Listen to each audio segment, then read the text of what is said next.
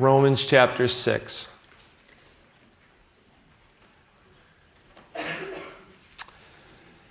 Title of the message tonight is United Together. And before we get into verse uh, 1 of chapter 6, let's just go back to verse 19 of the previous chapter, because it's been about a month since we've been in Romans. And this will lead us right into verse 1 of chapter 6. So, chapter 5, verse 19 through 21.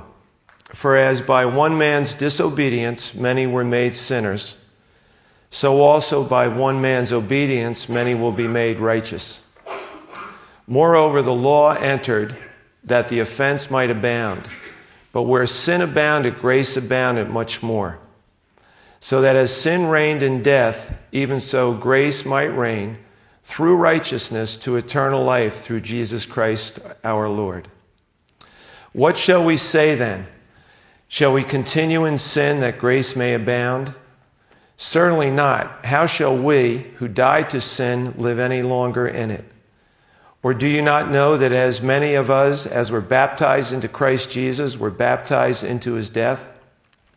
Therefore, we were buried with him through baptism into death, that just as Christ was raised from the dead by the glory of the Father, even so we also should walk in newness of life. For if we have been united together in the likeness of his death, certainly we also shall be in the likeness of his resurrection. Knowing this, that our old man was crucified with him, that the body of sin might be done away with, that we should no longer be slaves of sin. For he who has died has been freed from sin. Now, if we died with Christ, we believe that we shall also live with him knowing that Christ, having been raised from the dead, dies no more. Death no longer has dominion over him. For the death that he died, he died to sin once for all, but the life that he lives, he lives to God. Likewise, you also reckon yourselves to be dead indeed to sin, but alive to God in Christ Jesus our Lord. Therefore, do not let sin reign in your mortal bodies, that you should obey it in its lust. And do not present your members as instruments of unrighteousness to sin, but present yourselves to God as being alive from the dead, and your members as instruments of righteousness to God. For sin shall not have dominion over you, for you are not under law, but under grace. Lord, just pray right now that you would just breathe life into your words once again. And we just ask this in your precious and holy name. Amen. In the first five chapters of Romans, one of the things that we've been looking at is God's justification of the human race. That we've all sinned and fallen short of God's glory, but through the sacrificial death of Jesus Christ on the cross at Calvary a couple thousand years ago, and you receiving Him as your Lord and Savior, you have been justified. Simply means it's just as if you've never sinned. Just as if you've never sinned. Now, when we come to chapter 6, one of the areas we're going to get into is your sanctification. Justification is your position in God's eyes. Think about that.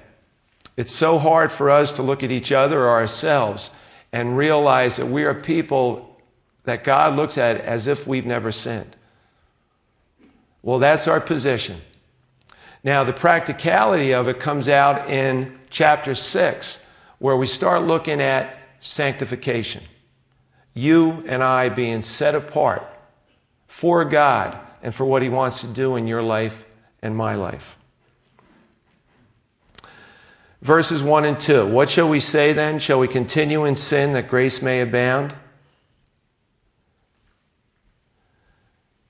You and I have been called to liberty, the scriptures say. That once we received Christ, we were freed from our connection and being united to our sin nature. Think about that. The liberty we have in Christ as a result of what he did on the cross. No longer having to do what our sin nature calls us to do. We have that liberty and freedom. Now, how many of us fall back into an enslavement to sin, even though we have that liberty to be free? I know many times in my walk with the Lord, especially in my first 10 or 15 years after being a believer in Christ, how many times I just went back and forth from the new nature which God uh, won for me at the cross to my old nature. And I was like a ping pong ball, just going back and forth, not having the power or not realizing that I was free to just walk away from the very sin that I've been enslaved in for so long. Do we use our liberty that God has given us in an inappropriate way? Sure, we can do things and we're free to go here and there, but are the very things that we choose things that might enslave us again? It's a very important question. We just had the um, Oscars this past week, and there were nine nominated movies for the Oscars. In those movies, there were seven nude scenes in the different uh, films. The name of Jesus was abused 20 times. The name of God was abused 67 times. There were 12 um, cases of adultery in the films. The F word was used 148 times, and the S word was used 53 times. And these were in the top movies that were nominated. Now, we have, you and I have the freedom to go to see these movies. But the question I have is how, to, how do we water down our beliefs? How do we disrespect the name of the Lord when we go and hear the name of the Lord abused in the movies or on a record or a tape? I was thinking, being a physical education teacher, how many times I hear God's name misused in a school during the course of a day or in the locker room. And I think of why do they abuse? Why is it always Jesus' name? And of course, we know it's a, a spiritual warfare, it's a supernatural thing that's going on. You're supernatural beings, everyone out here. Everybody's been created as a supernatural being. But they do not have a respect for the Word of God, so why should they have respect for words? And as we look at these things here in Romans, one of the things, remember the title is United Together. What do we unite ourselves with, or who do we unite ourselves with? In verse 2, says, Certainly not. How shall we who died to sin live any longer in it. You have God's love letters with you right now. You have His precepts. He tells us how we are to do things, He tells us how we're to act. He's transforming us by the renewing of our mind. Hollywood, uh, the culture that we lived in or we live in, just the world itself is trying to mold our minds into a mindset that is contrary, for the most part, to the things of God. But how do we know that? How will we ever come to that realization unless we put our face in the book? Unless we know what His Word says, how do we know there's anything different out there? And as we know, He sheds light on the very darkness that is in this world today. In Romans 5:11 it says for if when we were enemies we were reconciled to God through the death of his son much more having been reconciled we shall be saved by his life. And not only that but we also rejoice in God through our Lord Jesus Christ through whom we have now received the reconciliation. See we've if you've received Jesus into your heart you've been reconciled with him. Why would we ever want to go back from the very things that He saved us from? The things that held us into that bondage.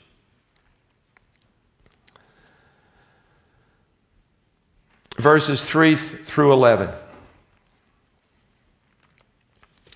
Or do you not know that as many of us were baptized into Christ Jesus, were baptized into his death? Therefore, we were buried with him through baptism into death, that just as Christ was raised from the dead by the glory of the Father, even so we also should walk in the newness of life. Before I continue, I know there's a baptism coming up in March. Now, remember what baptism represents. Okay, it's an outward act of a spiritual fact. Baptism is when you're above the water, okay, and you're confessing Jesus as your Lord and Savior. It's an outward act that when you go under the water, you're dying to yourself. It's a form of death. That you're saying, you know, I no longer want to be the person I used to be. I've renounced my old ways. And depending on how bad a sinner you are, is when the pastor allows you to come up. I'm only kidding. I'm only kidding. But when you come up out of the water, you're now being born again into a new life. The old man is dead, the new is alive. And you've been raised with Christ. You're united with Christ, as we're going to see. As we continue those verses, for if we have been united together in the likeness of his death, certainly we also shall be in the likeness of his resurrection. You know, it makes a lot of sense, doesn't it? The person that you're united with is the one you're going to be with. In other words, in this case, Jesus Christ. You're dying to yourself. Okay, Jesus died on the cross. You and I were crucified with him on the cross, the scripture says. And it's no longer you that live, but it's Christ who now lives in you. There was a choice on your part and my part to be united with the Savior of the world. And just as Jesus died on the cross, so your old man died on the cross with him. And he became your substitute so that you wouldn't have to pay for your sins throughout all eternity. That's his love, right? That's his sacrifice for you. And then as he rose from the dead and he has a resurrected body, so you and I one day will have that resurrected body. That's our faith. That's our hope in the living, risen Savior. For if we have been united together in the likeness of his death, certainly we shall also be in the likeness of his resurrection. Knowing this, that our old man was crucified with him that the body of sin might be done away with, that we should no longer be slaves of sin. And how long have you wanted that body to be done away with? How many years have you and I struggled in sin where it was pleasurable for a season, only afterwards to fill that guilt, that shame? Yet here we see that Christ does away with it and we're no longer enslaved to that sin that held us down for so long.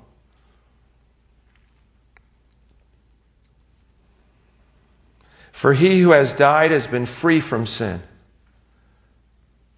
You know, you can go to a cemetery, you can put your ear down to the ground, and you don't hear anybody arguing anymore.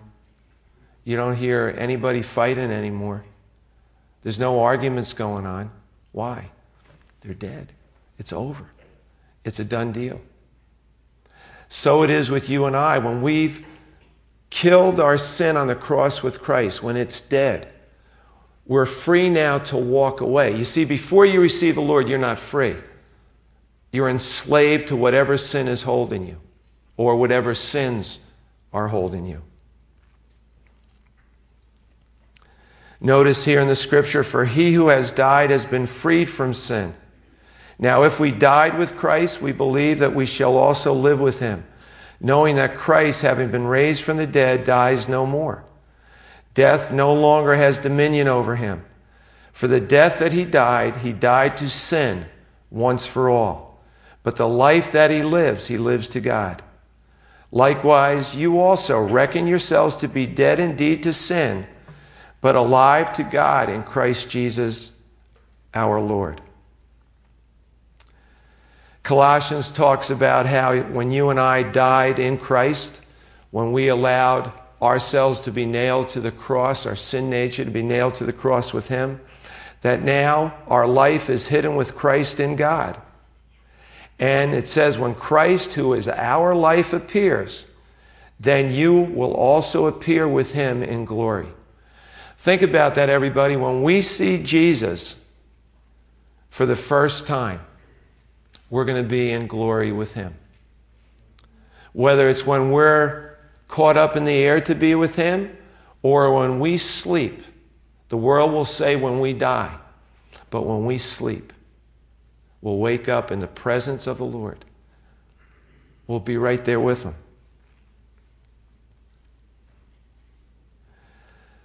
That one verse that I uh, used before was Galatians 2:21. It says, "I have been crucified with Christ. It is no longer I who live, but Christ lives in me." And the life which I now live in the flesh, I live by faith in the Son of God, who loved me and gave himself for me. I do not set aside the grace of God, for if righteousness comes through the law, then Christ died in vain. Do we hold on to the very things that Jesus died for? If so, why? Why do we still do that? Why do we drag ourselves and our spirit through the mud when Jesus has set us free and cleansed us? One of the things I know just from experience is because I didn't really realize the seriousness of life and death. That in a, a heartbeat, I could be gone.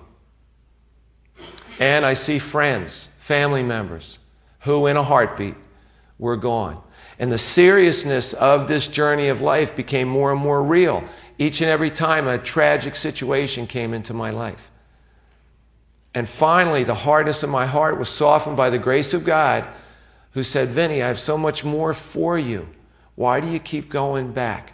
How many, you know, big thing this year is the bullying in schools, you know, and there's seminars on it and there's all these uh, conferences on it. Well, I don't know how many of you, maybe when you were in school, you were bullied by at least one person? And picture that person. Maybe you know who it is still by their first name or their full name. And how about that bully if, let's say, they came down with some dis, uh, disability and they couldn't lift their arms and they couldn't move their legs? And you came across them in the grocery store and, and they said some of the same things that they said to you when you were in junior high or high school? Would it still have the same effect on you that they were going to beat you up or, or chase you after school? Well, the answer should be no. Why? Because there's no power there anymore. There's nothing they can do anymore. They've been disabled. So it is with Satan and you and me. You see, he can try to use the world, he can use temptations of the flesh. But you're free now, if you're a believer in Jesus, to say, No, Jesus and I don't do that anymore. He's my Lord. I hang out with him now.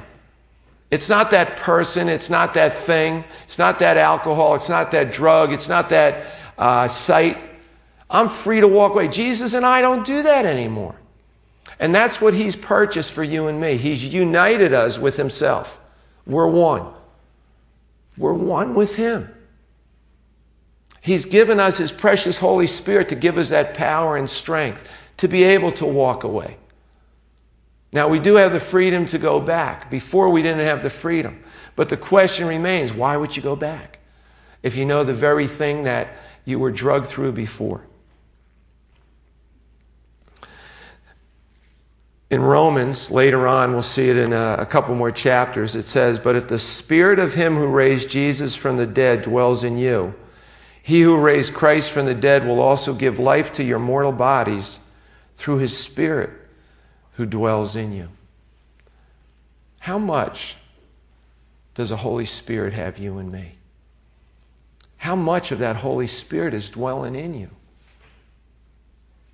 It's in proportion to those things that you're still being pulled by. Feed the Spirit, and those things of the flesh won't be as strong anymore. Feed the things of the flesh, and the Spirit's hold won't seem as strong. It's a decision that we each have to make every day, right? It's a decision. Today I offer myself as a living sacrifice, holy and acceptable to you. It's my reasonable service. It's the right thing to do based on everything I know about you, Jesus. Everything you've talked about in the Old and the New Testament. It makes sense that I should just offer myself to you today as a living sacrifice. Set apart for you, Lord. What are we going to do today, Jesus? Where are we going today? What people are we going to meet today?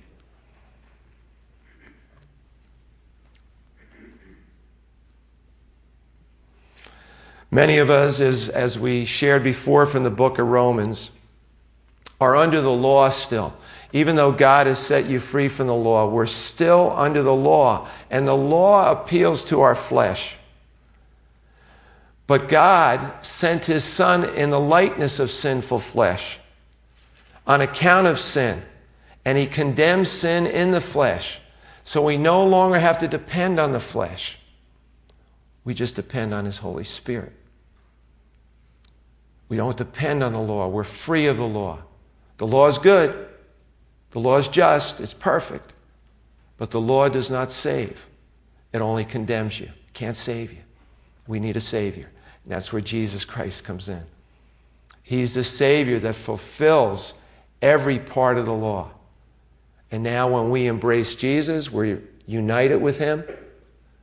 We're no longer under the law, but we're under grace. Grace replaces the race of trying to be good, to trying to do this, do that, don't do this. It's His grace. Jesus says that anyone who commits sin is a slave of sin. And a slave does not abide in the house forever, but a son abides forever. If you have been born again, you're a son, you're a daughter of the king. You're no longer a slave of sin. You're his son and his daughter. Remember, if Jesus sets you free, you're free indeed. An analogy that really helped me a long time ago was after I received the Lord and still struggling with some sins, I heard someone speak about um, standing in a, on a beach and attached to your leg was a chain and you couldn't move because the, the ball, the weight was right over there. But the sand was covering your ankle, so it looked like the chain was attached to it. And when you tried to walk away, you left the ball and chain behind. But it wasn't until someone told you that you're no longer connected to the ball and chain that you had the freedom to move. That ball and chain represents sin. And when you receive Jesus into your life, the chains were broken. You're no longer connected to what held you down from walking with the Lord, and you can walk in the freeness and the newness of the Spirit. 1 Thessalonians 4 14 to 16 says, For if we believe that Jesus died and rose again, even so God will bring with him those who sleep in Jesus. For this we say to you by the word of the Lord, that we who are alive and remain until the coming of the Lord will by no means precede those who are asleep. For the Lord himself will descend from heaven with a shout, with the voice of an archangel. One day we're going to be with the Lord. One day. Today? Tomorrow? 15 years from now? What is holding us back from living that abundant life that God has called us to do? What's holding you back? Is it a sin? Is it something that you're still holding on to that for the past 5, 10, 15 years has kept you from walking with the Lord? If so, walk away from it. You can do that if you're a believer in Jesus. If you're not a believer in Jesus, you don't have the freedom to walk away. You're enslaved to whatever that sin is. But Jesus wants to set you free by you embracing Him. Let's look at verses 12 through 14. Therefore, do not let sin reign in your mortal bodies, that you should obey it in its lust. And do not present your members as instruments of unrighteousness to sin, but present yourselves to God as being alive from the dead, and your members as instruments of righteousness to God. For sin shall not have dominion over you, for you are not under the law, but you are under grace. In the next chapter of Romans, it talks about seeing another law in my members that wars against the law of my mind and bringing you and me into captivity to the law of sin which is in my members. And Paul says, What a wretched man that I am. Who's going to deliver me from this body of death? And you can't stop there with that question because the very next verse gives you the answer. Thank God through Jesus Christ our Lord. It's through Jesus that he delivers us from the very body of death that enslaves us to sin. So, with our mind, we are serving the law of God, but with the flesh, the law of sin. Our mind has to be on Christ. Our mind has to be connected with Christ and the things that he tells us in his word. Remember, Jesus is the word of God. As we get to know his word, we're getting to know him better. And when we're united with Jesus Christ, Him and I don't do those things anymore. sounds simple. sounds simple.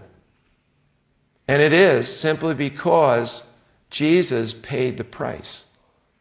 You don't have to. It's a free gift. And He's saying, just embrace me. Let me fill you to overflowing with my Holy Spirit. In Joshua chapter 23, it says, Now diligently guard your souls.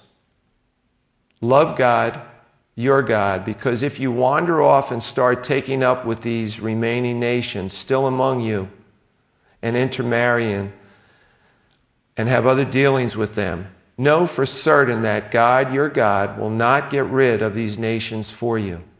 There'll be nothing but trouble to you horsewhips on your backs and sand in your eyes until you're the ones who will be driven out of this good land that God, your God, has given you.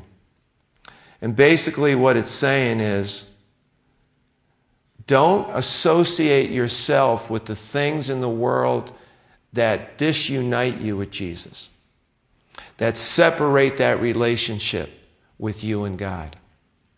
If God, if you and Jesus can't do it together, then don't do it.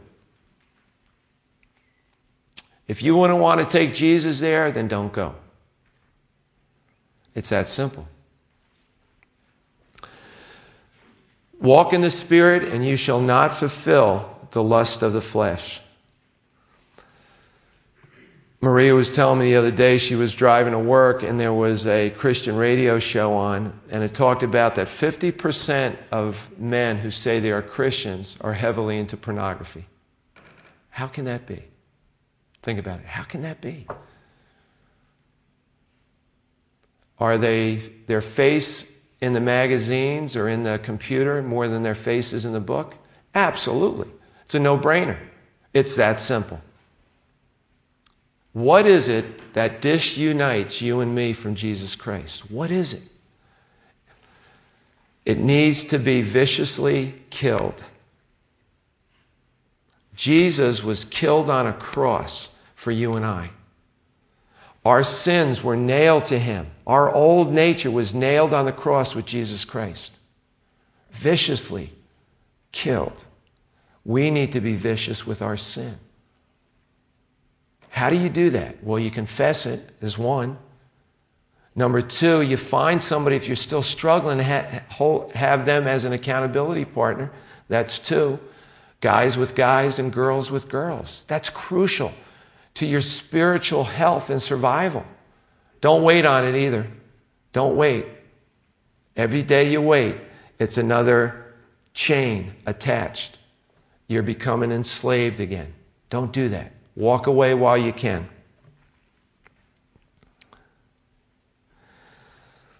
It says in the scriptures, Do not love the world or the things in the world. For if anyone loves the world, the love of the Father is not in him. For all that is in the world, the lust of the flesh, the lust of the eyes, and the pride of life, is not of the Father, but is of the world. And the world is passing away in the lust of it, but he who does the will of God abides forever. What's holding you back? What's holding me back? How simple a thing it is to just embrace what Jesus did for you and me. I want to read you one more thing before we close from uh, Titus. Titus chapter 2, verses 11 to 14. It says, For the grace of God that brings salvation has appeared to all men, teaching us that denying ungodliness, notice, you got to deny it. If you're not a believer, you can't deny it until God's grace is shed on you and His mercy is shed on you. Then you can deny it and confess it and walk away from it. As a believer, you can deny ungodliness. Nope, Jesus and I don't do that anymore. Also, worldly lust. We should live soberly, righteously, and godly in this present age, looking for the blessed hope and glorious appearing of our great God and Savior, Jesus Christ. Are you ready for Jesus right now? Are you ready if He came right now for you? Are we all ready if He just took us up in the clouds? Would you be ready? What would you have to do to get ready for Jesus?